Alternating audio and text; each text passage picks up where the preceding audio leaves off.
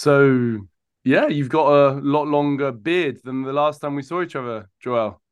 Yeah, yeah, yeah. It's a uh, it's a comfort beard. He looks very dignified. I actually don't have a shaver, so it just depends on like when I'm over my uncle's house, and it got Oh really long like last week. So I just had to like go into a barber shop and ask if they could, yeah, give me a trim. Um, they actually just let me do it myself because the guy was busy. Um, so I'm going to invest in a, in an actual shaver soon. There you go. Yeah, Yeah. it's needed. Yeah. So I think this is what I like. But do you go through like phases of wanting like you know comfort, comfort fluff? No, I'm actually uh I'm a I'm nouveau bearded, you know. I am uh I'm newly bearded. This is uh god, maybe only a year old and I've been cleanly shaven pretty much my whole life. I tried to start a beard when I lived in India in like 2010 and uh, I gave it about 3 months and it just never worked out. Um and so there had been no attempt until uh, a little gentle encouragement from this one to my right. I was the inspiration. Yeah. and uh but you know i don't think i can i can backtrack to that cool stubbly look that you're rocking because my in between stages are are not too glamorous looking like it's either no beard or beard but also now looking at pictures of me with no beard looks really weird too so i'm pretty much just stuck at beard level now i think i'll just and i'm 42. like i just think it's mandatory the, the compulsory longer beard for stroking and stuff you know Is that why it was suggested just to kind of add to your whole mystique? Ah, no, I just knew that he was gonna look really good with a beard, and I was right. always trust a woman's intuition Nice. so yeah, I visited you guys back in May. I see that you're still in the same place pretty much. No, we are. No, we are. And Kyle visited you guys recently. Was he he's he there right now? He's here now. He's Yeah. actually here on site. Yeah, yeah. Oh, wow. What what what are you guys up to? We've got a uh, an exhale retreat uh, starting tomorrow, and this is the first uh, exhale retreat we've done in years. So we're very excited. You know, our two main retreat protocols are inhale and exhale. Inhale is the one you experienced, where it's a very introspective approach. We do individualized preparation for a few weeks on site. Your medicine sessions are done privately, your integration sessions are done privately. And then afterwards, you have your own integration specialist. But with exhale, this is more around group expansion, we'll say. You know, the inhale retreat is our main demographic these days are people who are suffering deeply and in thick healing processes. But for those who are more here for a bit of exploration, you know, these group retreats can be a lot more uh, beneficial. And so these ones, instead of six people, we take a max of 12 people. Uh, prep is done as a group, integration is done as a group, um, but also on site, the medicine sessions are done as a as a group. Everyone is uh, present. It's still one at a time, but everyone's present. And then there's one session where we all do a few rounds of low doses together as a group, and it gets real, real juicy. Yeah. So, yeah, Super fun and celebratory. yeah. So we're excited about this one. Amazing. And so, like, for anyone who's like kind of jumped into the podcast without knowing who you guys are and what you guys do, what what sort of doses are we talking about here? Hmm. Super, super dependent. Super dependent on each person. Well, we are talking about the illustrious 5 methoxy DMT, of course, 5 MEO DMT, the God molecule. And, you know, just as Victoria said, uh, we do very individualized dosing. So, you know, for this exhale retreat, we're usually going in for full release doses on that first ceremony. And so, us working with the synthetic pure molecule, that's looking like an average of between 8 and 12 milligrams. All right. And and what happens when somebody has a full release? Yeah, you know, it, it really depends. So, you know, some people think with 5-MeO DMT that we need to go all the way. And 5-MeO DMT is kind of known when we do go all the way to shut down the default mode network. And that allows us to have this mystical experience where we go offline. Well, not everybody goes there. Some people stay online, some people go all the way. And there's not really a right or a wrong. We just kind of go where we're meant to go. But, you know, the body has a different away message for each person. Sometimes what we're seeing on the outside is what we would call a Buddha sitter, somebody who doesn't really move. Maybe they're smiling, maybe their eyes are blinking a little bit. Sometimes we might see the dynamic movers and shakers, they're rolling around. Maybe they're doing some cosmic swimming. Sometimes they're screaming. You never really know what the body's going to do. It might look like a one person mosh pit. Yeah. Yeah, so the, the so the first time I sat with the medicine, well, with with Bufo, which is Mhm. the kind of natural version derived from the Sonoran desert toad, whereas you you guys use synthetic 5-MeO for for reasons that we might be able to discuss a bit later on. But yeah, this first and only time that I smoked Bufo, my friend who went before me was like writhing around. She vomited up this this kind of pink Mm. gruel, but left in a very angelic state. Whereas me, I was a lot more calm. Even though the, the guy for some reason decided to give me a full body massage like two minutes after I'd smoked it. Um, Oh, it kind of felt nice at the time, but yeah, I I, re- I realized later that it was probably slightly inappropriate. we do not condone that for best practices. There's definitely a consent piece there for sure. and yeah, I, I just breathed some amazing breaths and was doing kind of cat cows, and didn't quite have the the what would I call it? Cosmic orgasm that The that I experienced. Um, thankfully with with you guys, after like maybe a minute, it felt like of real terror while while my ego was fighting back against yeah its impending dissolution. And and then the the second friend who went after me with the bufo didn't really break through in inverted commas and yeah totally stayed present i believe and yeah I was quite frustrated by by the whole thing. Hmm hmm Mm. Yeah, I, I think that's an important thing to always, you know, speak to your participants about if you're a facilitator is, you know, as Westerners, oftentimes our minds are kind of fixated on this goal. We need to get to the non-dual space. And if I don't get there, I somehow failed. But there's just so much medicine in those spaces, even before full dissolution. You know, if we're having a challenging experience, those experiences are showing us where we're having a hard time letting go of where we want control. And so there's a lot of medicine that we can glean there and work in our integration process with. Hmm and and you guys are also doing various other retreats working with like victims of sexual trauma and various other forms of yeah i guess uh, suffering or mental health issues um And fun stuff that- too. yeah. huh Yeah, we've got a couples retreat coming up. Yeah. couples It's not retreat. all about the dark, you know, Yeah. dreary stuff. You know, we got to have fun too. But i mean you guys said that it was like a natural thing for even people by themselves to want to be naked while they're on on the medicine so what what kind of happens with couples i imagine in a certain kind of situation it is a bit of an aphrodisiac That it can be. Not to say that this retreat is going to be like an orgy, but you know, we've got uh, Dr. Holly Richmond, who's a uh, relationship therapist, a um, sexual trauma coach, um, sexual coach, and you know, teaming up with her and kind of weaving her work into our protocols. This retreat's going to allow couples to really dive in deep together.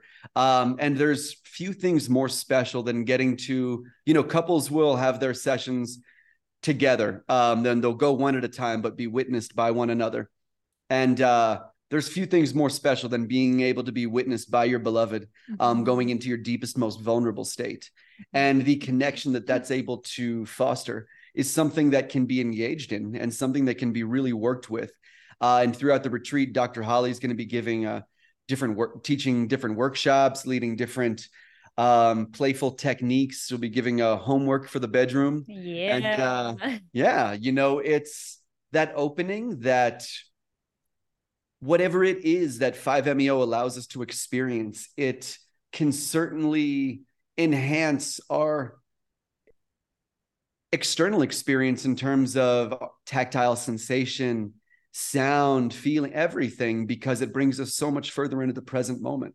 It allows the quiet mind to, or excuse me, the thinking mind to quiet to such a degree to where we can be present, to be aware of the subtleties of all of those blissful sensations.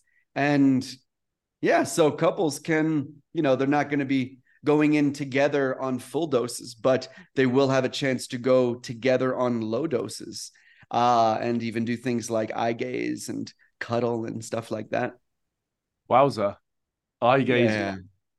oh, it's eye gazing on five is is is really full on. Yeah. but you know, I think most of the people doing psychedelic couples therapy are using MDMA, which which is what it was traditionally used originally by by Shulgin, and then now psilocybin seems to kind of be the psychedelic du jour for couples therapy, partly because it's kind of legal in more jurisdictions and seemingly more socially acceptable. So, what what does 5-MeO different do differently with with couples and and then kind of more widely? What what what makes 5-MeO such a kind of distinct experience? Yeah, I'd, love to take that one. So, you know, if anybody's ever experienced 5-MeO in that in that peak experience, there's this complete disillusion of the identity in the self. And you know, when we're in the human body, it's so easy for us to interpret ourselves as separate from everything from nature, from our partners, from our community, because that's the experience that we're living. But when we have a 5-MeO experience where all of those boundaries are not there anymore. Actually, we're in a space that's complete oneness and int- intertwined with everything. We get to come back into the body with that remembrance of no separation and see our partner as that. There's all these, um, you know, in, in a relationship, especially if things get tumultuous, these walls can start to build up where we feel separated from our partners. Getting to have this experience with 5-MeO, those walls can all just fall down and we can truly be in presence with one another. So you guys are basically set for life, I suppose. You, you never, you'll never, you'll never encounter any, any, serious difficulties. Although I remember you saying, Joel, that you were taking a break from the medicine because because of your heart. What, what's the latest on that? Oh, my heart is doing. Uh, my heart is doing much better, much better. Um, I'm pleased to hear it. yeah, me too. Me too. I'm eating. Uh, I'm eating cow heart for it now, which is apparently uh, real good. But um, aside from consuming heart, um, you know, I love to really emphasize and normalize the human experience. And I am looking forward to being a part of dissolving away the notions around perfection of identity. You know, there's so many expectations that we put on ourselves the farther we go down our path, or specifically well, yeah, um, around an ideal self, you know, someone who is just impenetrable and doesn't get affected by emotion, doesn't ever succumb to illness. That fallacy of the invincible human does such a disservice to genuine spiritual exploration because it negates such a broad spectrum of the human experience. And so, absolutely, we have our ups and downs. We wouldn't be a couple if we didn't. You know, I've uh, met a lot of amazing couples in my life that have been doing this work together for a long time, and all of them have their downs, all of them have their tips. But the difference is we can either have a tiff and allow it to create a divide, or we can have a tiff and we can learn from it and use it as medicine understanding that something in one or both of us was triggered and that there's some sort of wound that's asking to be acknowledged that was reminded by that experience. And so i think a conscious relationship like this allows us to explore ourselves and each other in such a deeper way. And uh so I would say, in terms of set for life, we are set to really, really explore and expand within within our relationship to beautiful depths and dimension. Because, yeah, getting to dive into transpersonal experiences with psychedelics as a couple, it's something special. It's something that only people who have explored those realms with a lover can understand. It is uh, a bit beyond what the mind can really conceive, but um, those luminal spaces, you know, can be uh just absolutely amazing and ripe for exploration. And I think that's where we get really excited about this couples retreat too, because I think just as you were saying, with MDMA and psilocybin, it's focusing on couples therapy. But um, yeah, therapy is cool and working out problems is cool. But what about enhancement? What about optimization? What about taking it to the next level? That's uh that's what gets us really uh excited and interested. Sure, yeah. I think that's one of the next frontiers, really the whole yeah. idea of psychedelics not for fun but exploration. not necessarily yeah for, for just just for therapy. Yeah e- exploration and exploring mm-hmm. these altered states and how one can yeah enhance those through a connection with someone else. And and when one has kind of experienced something like that it raises the bar doesn't it It does. Mm, Oh yeah. It does. and there's only like there's only it's, it's difficult to, and it's difficult to find someone as well that you have that depth of connection with as well and yeah, it's certainly something i'm grappling with right now as a as a single man Mhm. Mhm. it's it's in line with human nature not just human nature but the nature of consciousness itself to expand and to explore and yes these psychedelics have amazing healing potential and that is what we mainly work within these days. However once we address these core wounds once we address the the initial thick layers of suffering and begin to learn how to engage with our own processes then comes exploration. Then comes understanding that this is all part of the human drama and that all of this is such a beautiful act of self-discovery. You know it is since the big bang what is it 14.8 billion years ago we are made of the exact same light photons that were expanding at that time. And by nature these light photons cannot die. They are infinite and are forever expanding. And we are the result. We are the not just the reflection but we are literally the big bang in in act in in its expansion. And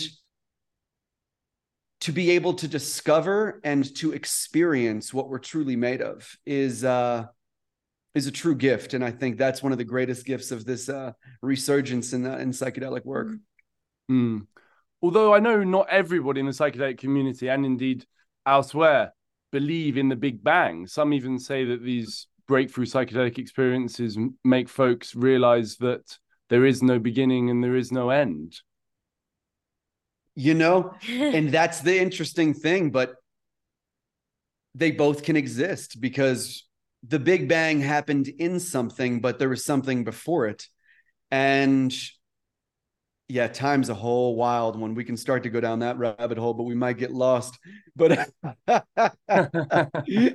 but the, but the reason I wanted to speak to you guys today really was, yeah, I was just so impressed, yeah, by you guys and and your relationship when I spent the week with you. Yeah, any any tips for me like how to be kind of discerning? I guess it's I'm doing that right now by Mhm. speaking to, although you would kind of back yourselves, I suppose.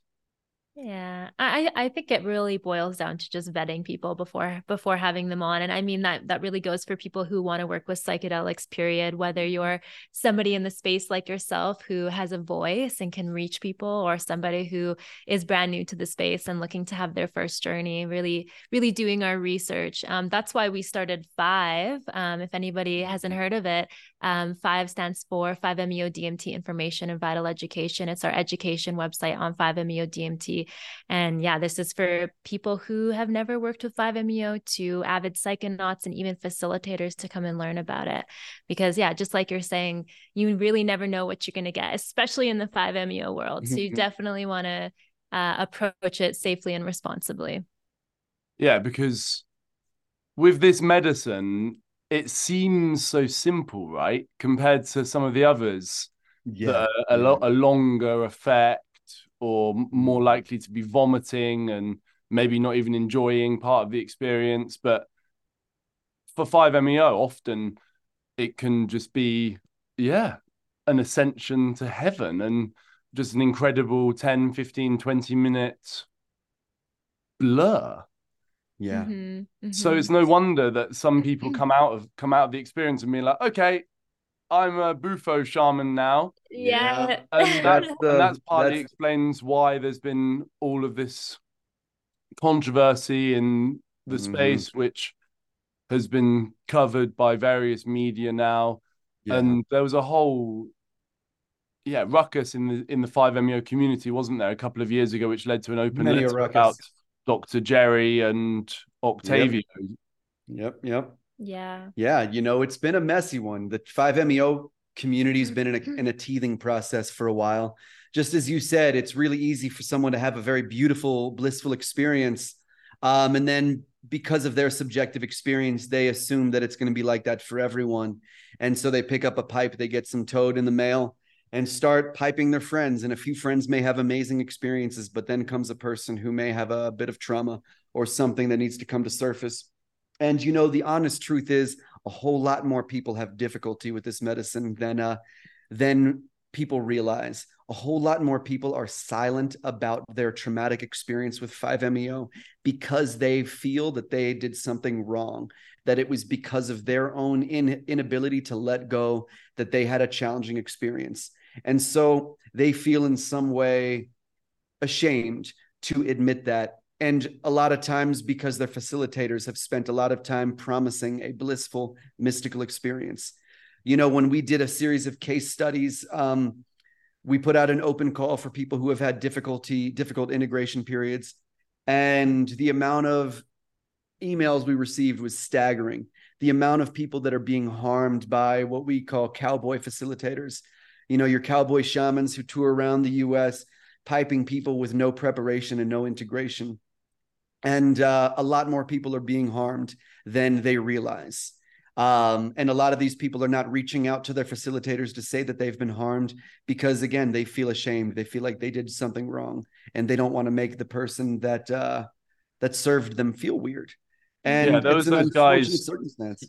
Those those guys, yeah, the United Shamans for a New Tomorrow, who got featured like totally uncritically in in major media yeah. And then like a year later, like local media attended a ceremony and the dude like totally flipped out. And apparently he smoked all of his boof- bufo and then was accusing everyone else of smoking it. And then like even like tried to like get the journalists to like force force them to smoke some bufo when they just decided oh. no I'm, I'm sitting out of this one. Yeah. My goodness it's uh it's a messy situation out there like we said and uh you know from groups like that the majority of the case studies that we uh that we did and, and uh that we received were from had been served by those groups. Um and you know it's very unfortunate that quite a few people have been not just using the word trauma but have been literally traumatized by their experience and have had to seek, psych- seek psychological help after their experience there's been people who have had to call the ambulance on themselves because they thought they were going crazy and had no idea that reactivations could ha- could happen because the facilitator didn't even tell them. Hmm. It's a uh, it's a sticky one out there, and so we uh we have a heavy heavy emphasis, as you know, on best practices and people taking their time to learn this work before attempting to serve it. People taking time to do their own work first before attempting to serve it if I'm still in my healing process or in the first few years of my spiritual journey, I have no no business whatsoever trying to serve this molecule. If I don't understand in what ways I may project my own subconscious or my own process onto a participant's process, then I have no business engaging in the most powerful opening that a human can step into. Mm. So it's a uh, it's a big one. Yeah, vetting, vetting, vetting, vetting. vetting. Yeah, yeah, yeah, yeah. Couple day facilitator trainings to couple weeks is absolutely not enough. And Unacceptable. We always caution people if you're working with someone with 5-MeO or or Bufo, um, and they call themselves a shaman, caution. yeah, yeah. And a month is never enough time to train to be a facilitator. The the majority of trainings that we see are under a month, and it's absolute insanity to think that someone, and especially they generally have no prerequisites um, to for, uh, to have people join.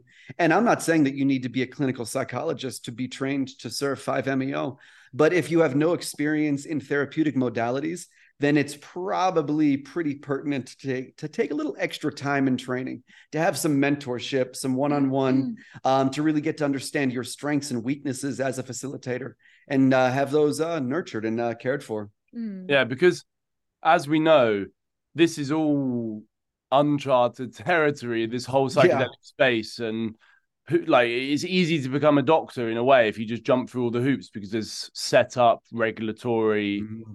Long standing systems and protocols and schemes. But yeah, why don't you tell me how you guys learned to serve the medicine and why you believe you're qualified to accredit people to do so now.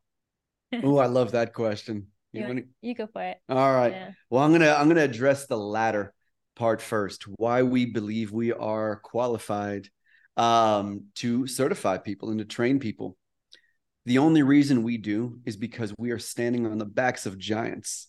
Uh, our training program is not just the two of us. Our training program, we have 30 something additional um, 30, teachers. 35. 35 guest teachers who are experts in their fields from everything from mysticism to neuroscience to trauma therapy. It's um, something we take very, very seriously to understand that we don't have all the skill sets necessary to f- fully teach the entire spectrum of what this experience can provide. Mhm. And so that's why our training is a long training because we've got there's a lot of subjects, there's a lot of min- minutia. And so that's why we have so many guest teachers is because I do not have an expertise on transference and countertransference. I can speak to my own experience, but bringing on people who can speak to clinical pharmacology and what can go wrong mixing certain medications with this medicine. Um, again, you know, in all of our teams from Tandava retreats to five, it's always been about finding people who are better than us, who are more skilled than we are, um, to be able to continually allow this to grow. Five isn't about us. It's not just about our companies. It's about the 5MEO community and about helping 5MEO get out to the world in a safe and effective way. Because another bad headline is not going to do us any good at all for getting 5MEO DMT recognized as something with therapeutic potential and safe. You know, what was the last great headline we had? Italian porn star kills his friend with toad venom. We, we don't need any more of those. We, you know, imagine, let's say, um, one of these publicly traded companies in their phase two, phase 2B trials has a participant who goes into what Stanislav Grof would refer to as spiritual emergency four to six weeks down the road from their experience and ends up committing suicide. An unfortunate case we just heard heard about in Canada earlier this year. Mhm. These things happen. And all of a sudden, news announcements saying clinical 5-MeO DMT clinical trial participant commits suicide, psychosis. Again, we know the amazing healing potential from this work, but we also have seen firsthand how dangerous it can be when not handled under proper guidance, when not handled with respect and reverence. So that's uh that's why we've looked to so many others to help us grow and to help this training program be a comprehensive, well-rounded training program Mhm. because the two of us, I wouldn't say are just qualified to teach a, the overall everything around 5-MeO DMT. But luckily, we've got amazing colleagues, we've had amazing mentors and teachers, and are lucky enough to know some of the greatest minds in the uh, in the space. And how so? How did you you learn to to serve the medicine? Oh yeah, forgot about that part. So back in uh in my days and uh in kind of colleagues who started serving around this time, you know, around 10 years ago or so, there weren't training programs in place. There was two different that I can two different really really good lineages happening. Um, one about being uh, a little under 30 years old now, and the other being a little under 15 years old now. Um, one I can mention being uh, the Temple of Awakened Divinity. Um, and I don't even think they had a training program yet at that time, but there was one, but it was more of a mentorship. But there weren't training programs yet. This was, you know, before the psychedelic renaissance was really kicking up. And so it was a lot more about mentorship. It was a lot more, uh, it was a lot less official, but also the style in which it was being utilized was very different. People were not seeking us out then for curing depression or addressing PTSD these were spiritual seekers and psychonauts looking for that full mystical experience. The tides turned uh, in a very big way, you know, especially starting around 2016, 17, but really ramping up. We saw the significant shift in our demographic 2019, 2020, where all of a sudden, you know, and to now, I'd say 90 to 95% of our participants have never done any psychedelics nor even smoked cannabis and are coming to address serious mental health concerns. And that beckoned us to enhance our skill sets to bring on more of a team. So, you know, most of our training was mentorship. I um I first started doing my medicine training as uh learning to serve ayahuasca with the Shipibo tribe down in the jungle. Um, and came to a very strong realization at some point that it was not my medicine to be serving. And uh and was uh found my beginning practice in serving an NDMT. Um, and it wasn't even done, you know, there wasn't even an intention to be a facilitator. Um, you know, I was seeking it out for my own exploration and began to learn how to extract it and make it. Um, maybe 2011, 2012 and uh, naturally began to offer it to some friends. My background was in leading meditation, yoga, yogic pranayama, and teaching philosophy. And so that's how I got my start was teaching through those lenses, teaching what I'd learned from my teachers. Um, and then later on taking on different mentors. Mm-hmm. Mm-hmm. All right, cool. Yeah, thanks for sharing. And yeah. so then now I think you served Bufo for a while and then did, did you switch to 5MEO and perhaps explain why exactly that was and why you serve 5MEO on your retreats today and and not the mm-hmm. natural version which some people say does create a bit more of a mystical experience because of yeah, the ingredient bu- bufotenine and just the whole mythology around the toads. Yeah. Um well i'll speak to the first part and then i'd love to hear you share yeah. too um you know, so actually started serving synthetic first. Um, my first fully, my first few experiences were with synthetic. Um, first being in like '99 or 2000, um, and then being much later with the Temple of Awakened Divinity. Uh, and so my first obsession was with the pure molecule, um, and that was right before Bufo started getting really, really popular.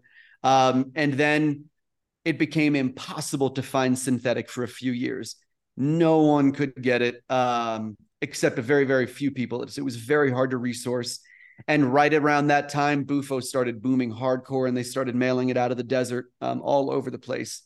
Um, and so, and then that was shortly after that was when Fair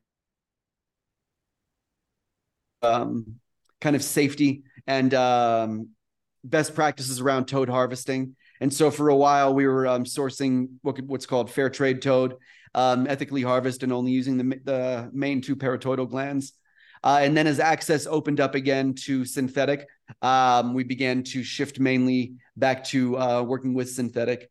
And um, and then I'd also just love to actually you share first, and then I'll speak to them. Yeah, yeah.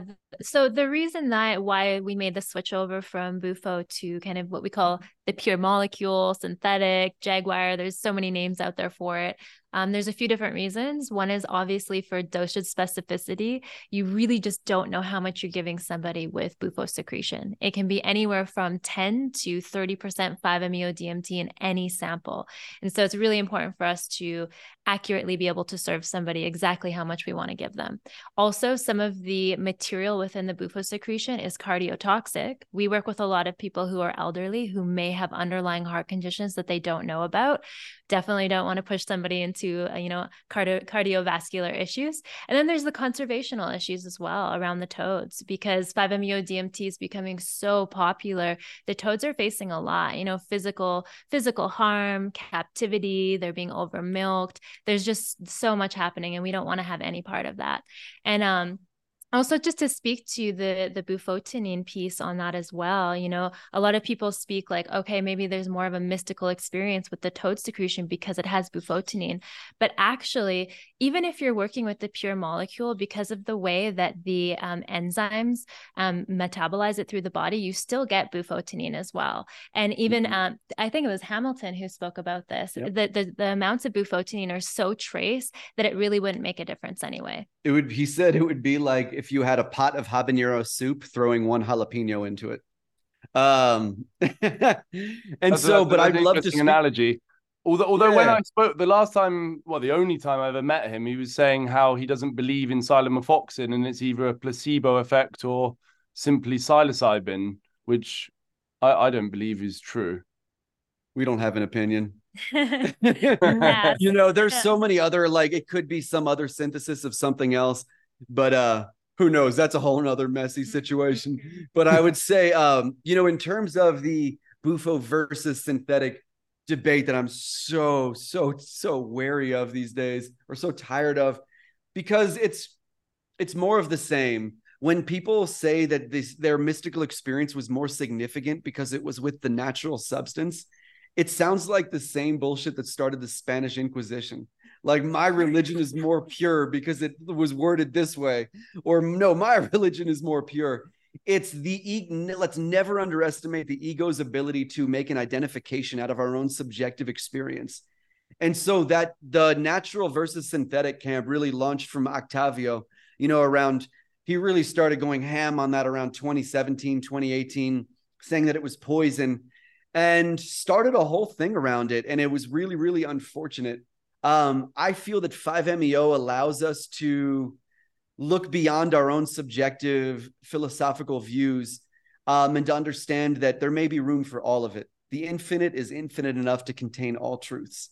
And um, sometimes, if it comes down to not having to harm a species, then maybe, uh, you know, who knows? But the, uh, yeah, no, I like, I know exactly what you're saying. A lot of people have said that, you know, tried to say that their the mystical experience is more more substantive or more mystical with the toad. Um, At least in my experience with mm-hmm. the with the bufo, which I've only ever had once. Yeah, did have like a series of flashbacks mm-hmm. that seemed to be events seemingly innocuous that had caused me some kind of like micro trauma or anxiety and seeing yeah. this carousel of like 20 moments mm-hmm. gave me some mm-hmm. kind of closure and allowed me to turn the page on some stuff that I wasn't even aware of. Just it was kind of like latent or something. Was was yeah way that I explained it to myself anyway. Whereas the five MEO, which which I smoked with you guys, was a lot more a kind of bodily feeling, and I didn't have any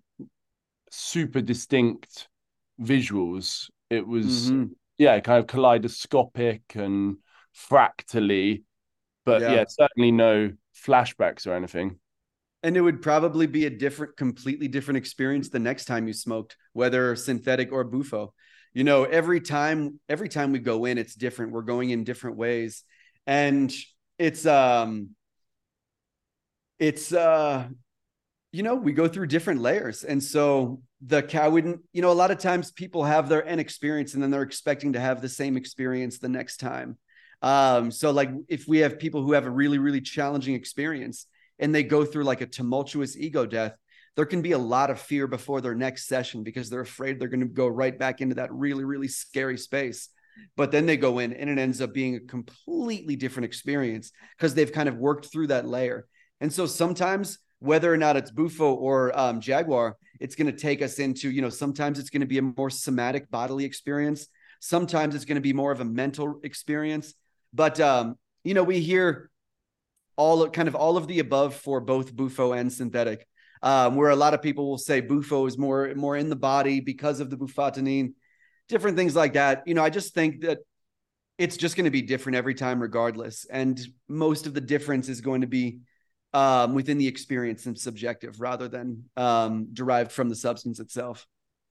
Yeah, and it's really crazy how it's just popping off really whether it's bufo or 5meo like you guys had your little feature in the financial times which kind of made me laugh because it was alongside japanese meditative very randomly placed i will say like a italian anti-aging detox and then it was like something else about cycling in the foothills of crete and then it was like well if you don't yeah. want to do any of those things you can just go smoke some toad venom in mexico but then on top of that, you got, you got Mike Tyson talking about it to um, Joe Rogan and yeah, show Ted Lasso.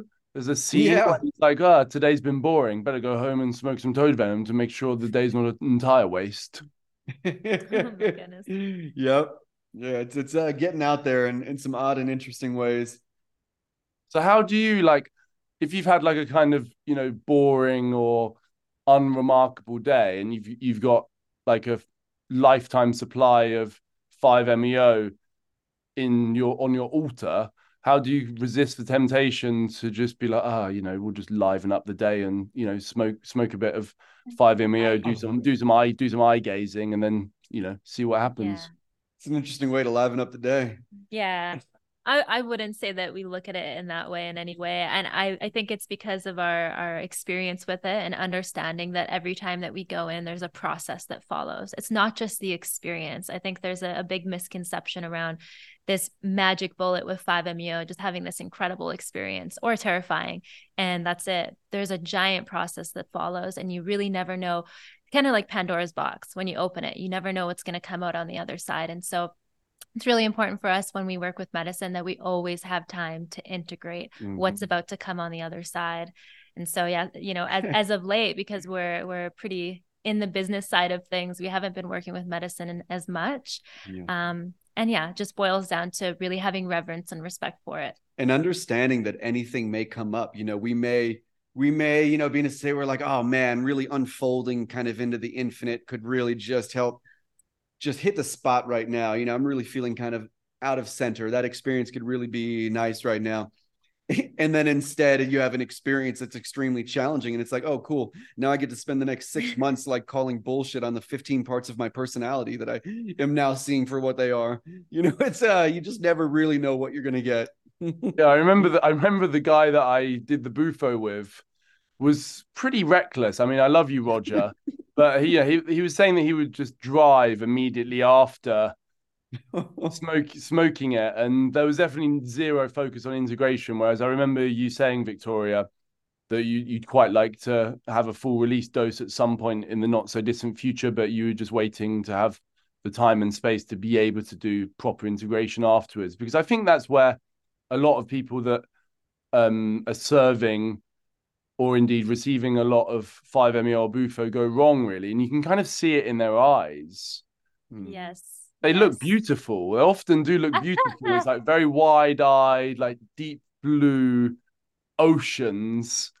But mm-hmm. there's just mm-hmm. something there where. Not a foot on the ground. Yeah, not a foot on the ground, a bit too far gone exactly yeah there's a there's an ungroundedness that follows if we don't integrate and we're just mm-hmm. bypassing all of our work and all of our shadows and actually there's a, a danger with 5meo you know we're, we're working with the medicine of the ego. It's known for being an ego dissolver or for the aka ego death and if we should integrate the experience afterwards it can teach us how to live in harmony with nature and ourselves and in that oneness that we experienced in the experience.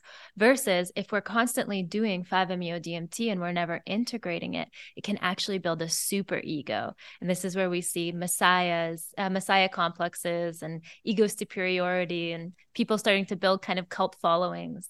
Oh yeah, and, and letting their beard grow. You know? look, look, all other cults are wrong, but ours isn't, you know, it's not really a cult. Join our cult. Kaivallia cult with a K. But it's no wonder that there is a particular problem with Messiah complexes in the oh, five yeah. community because mm-hmm. it's just a reliable way to access unity consciousness. Like with, yeah. with other with other stuff, it's a lot more complicated, right? What easier way to bypass everything than just going straight to non-dual concepts you know? It's yeah it's a pretty convenient route for the spiritual ego to take. So how how are you guys going to make sure you stay on track? With our egos or with uh, our nervous systems? With uh in what way? Um the ego i guess because yeah you you really making a push to position yourselves and, and your companies as a real gold standard like you were at maps doing a lot of promotion and meeting people and um platforming other char- other charities and other organizations that you're a fan of as well. So yeah how how can we know that you guys are gonna gonna stay on track just blindly trust everything we say. know that my voice only speaks truth. No, I'm just kidding. Co-visibility. Co-visibility is the answer to all of it. It's we keep an environment with our colleagues of an open door to say, hey, your head might be up your ass. Because all of our heads have made up made made their way up our ass. It's a it's an, a rite of initiation, a rite of passage and in growth. Our ego is going to make an identity out of our progress. It's we're going to go we're going to veer into different traps and that's what community's for that's what having a team of amazing family is for and uh, I think that's that's our best route out because if we anytime we decide that we've got our own map to keep our you know to keep our uh, our ego free of over identification, then we're heading right in into that cave again. Amazing. Well, it's been really good chatting to you guys today. Any Likewise. Likewise. any final thoughts? Hmm, I don't think so.